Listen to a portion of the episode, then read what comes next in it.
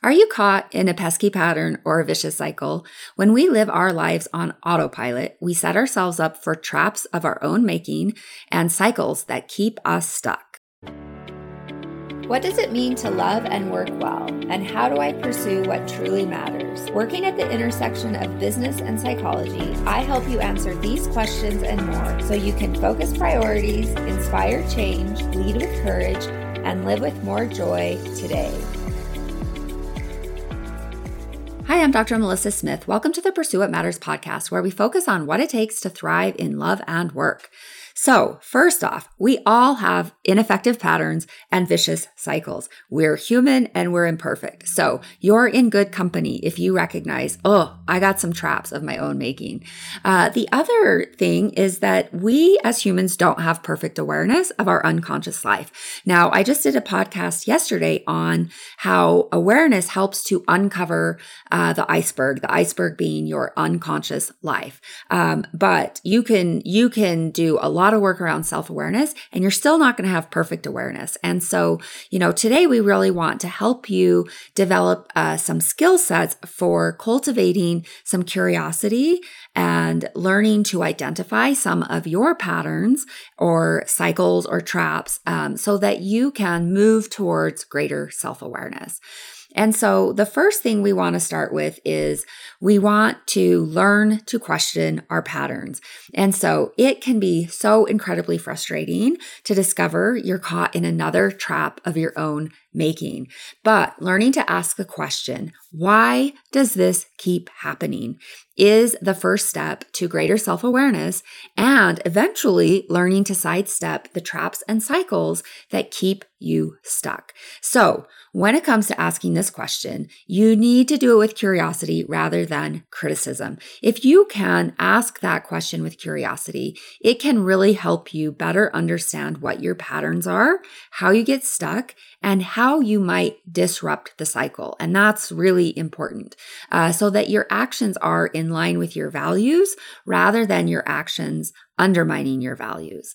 Um, we also, right, we, this helps you to disrupt the patterns by bringing unconscious material into conscious awareness. And again, we talked about that quite a bit last week. So, when we think about what we want to bring into conscious awareness, we want to bring our thoughts, our emotions, and our actions into conscious awareness. So, let's start with thoughts.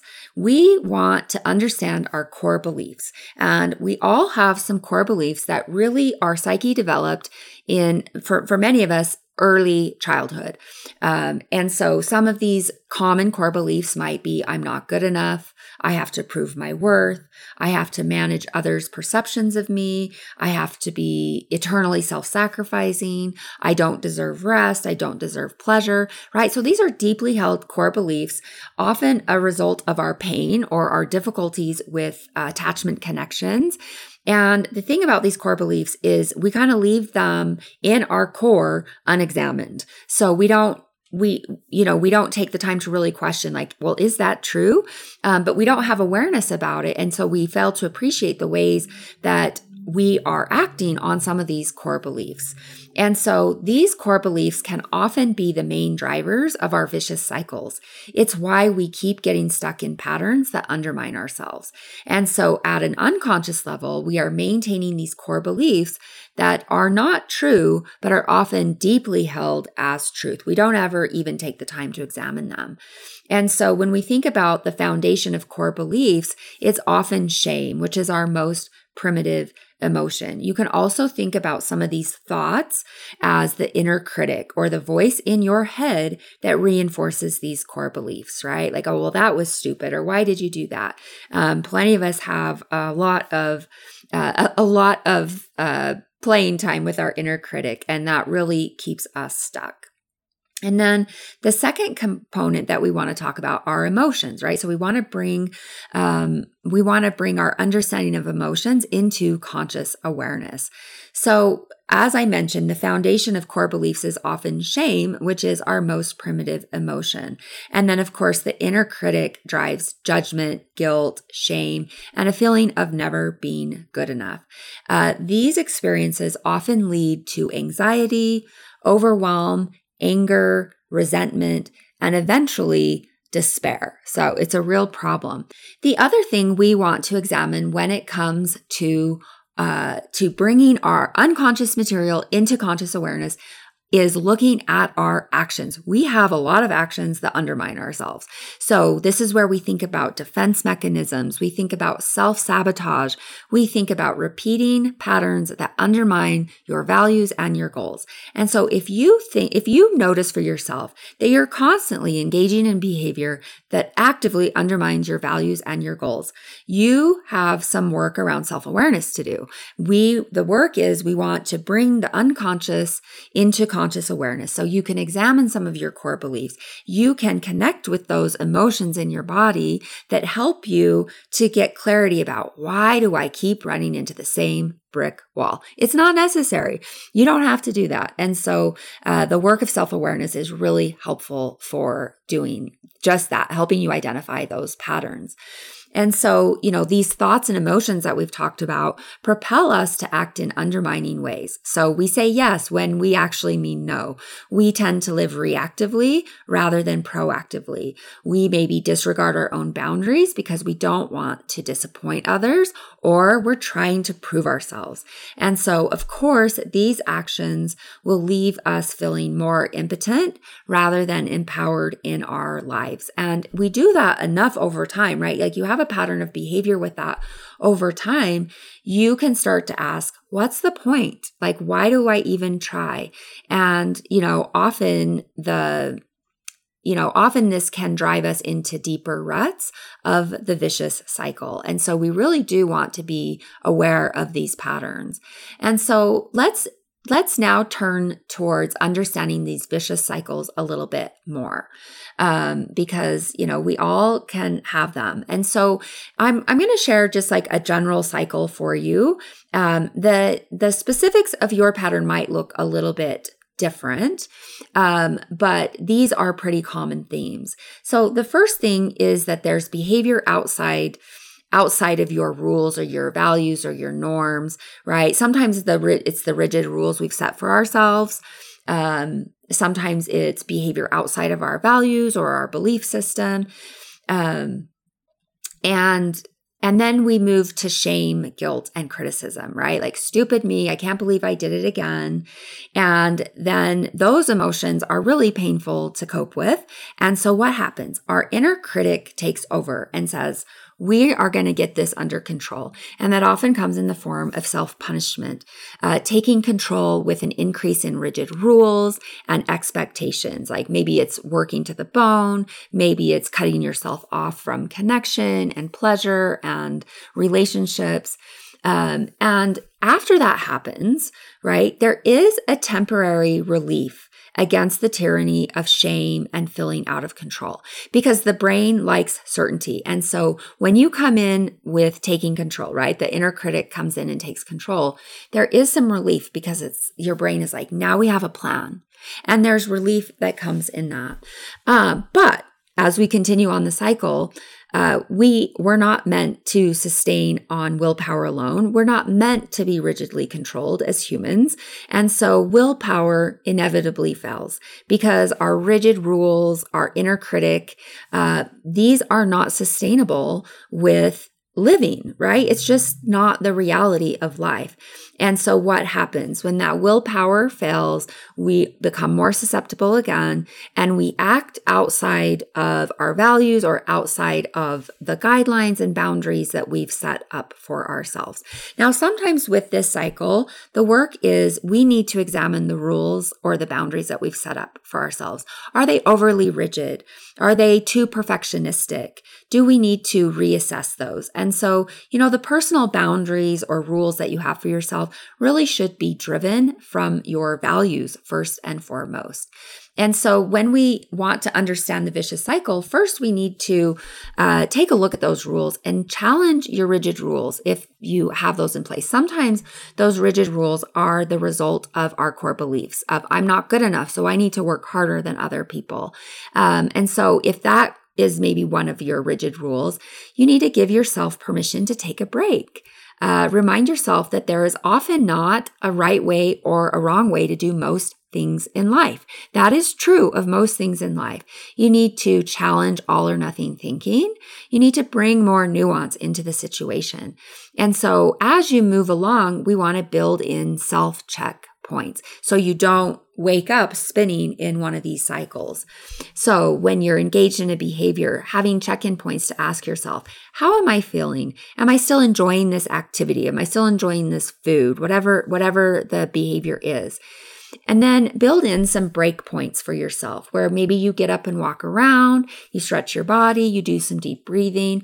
And in general, we want to bring in a little more body awareness because what happens, these cycles happen when we are unaware, when we're not in conscious awareness of ourselves. And so we want to build in some checkpoints so that we can catch ourselves if we're getting pulled into a cycle. The other thing that we want to do is we want to challenge guilt. So when you think about the rules you have for yourself, is it really necessary for you to feel guilt about this? And what would it be like to enjoy the activity without guilt? Now, if that activity is outside your values, right? Like we probably wouldn't ask that question.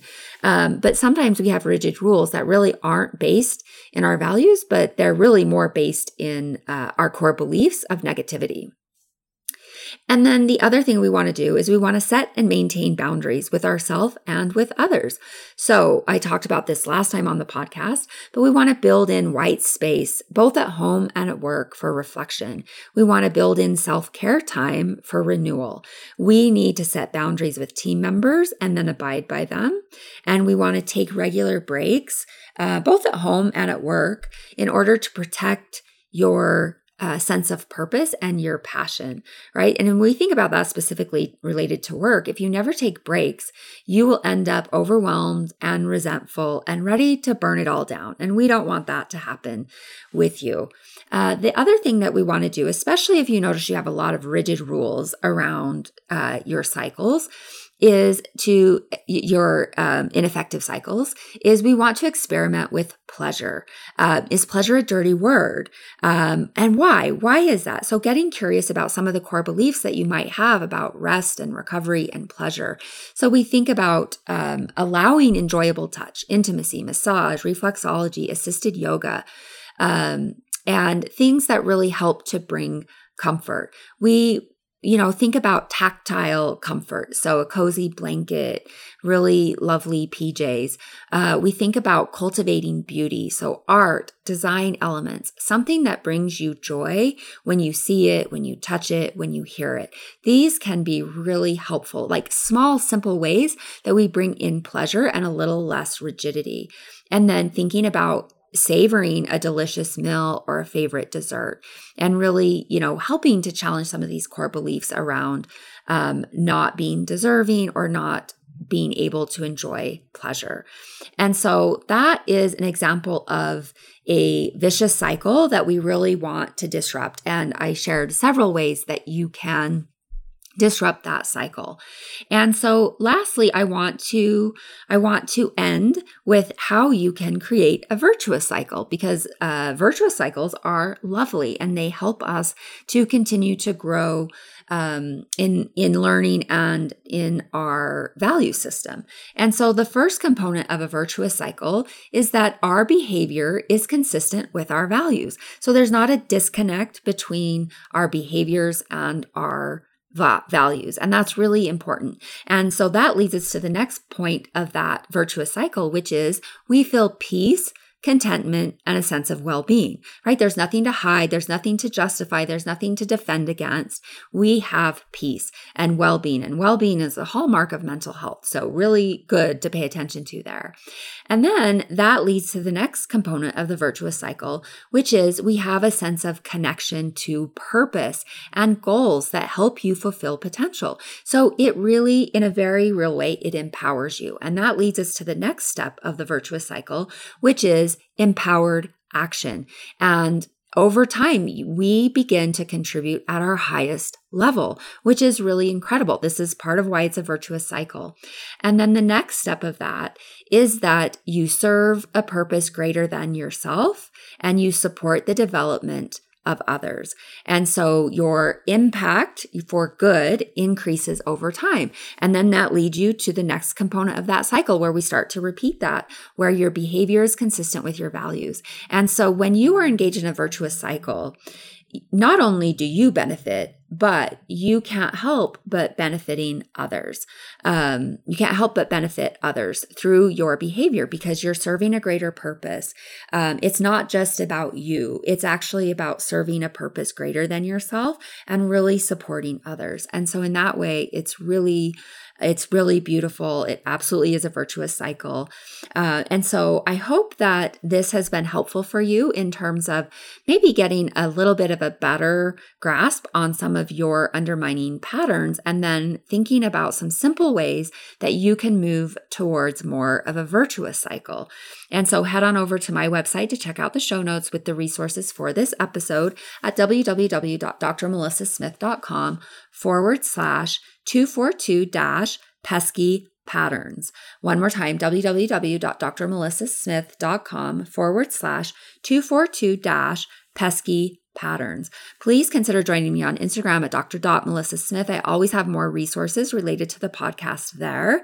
And uh, if you're so inclined uh, to provide a five star review on Apple Podcasts or Spotify, I would so appreciate it. In the meantime, I'm Dr. Melissa Smith. Remember, love and work, work and love. That's all there is. Until next time, take good care.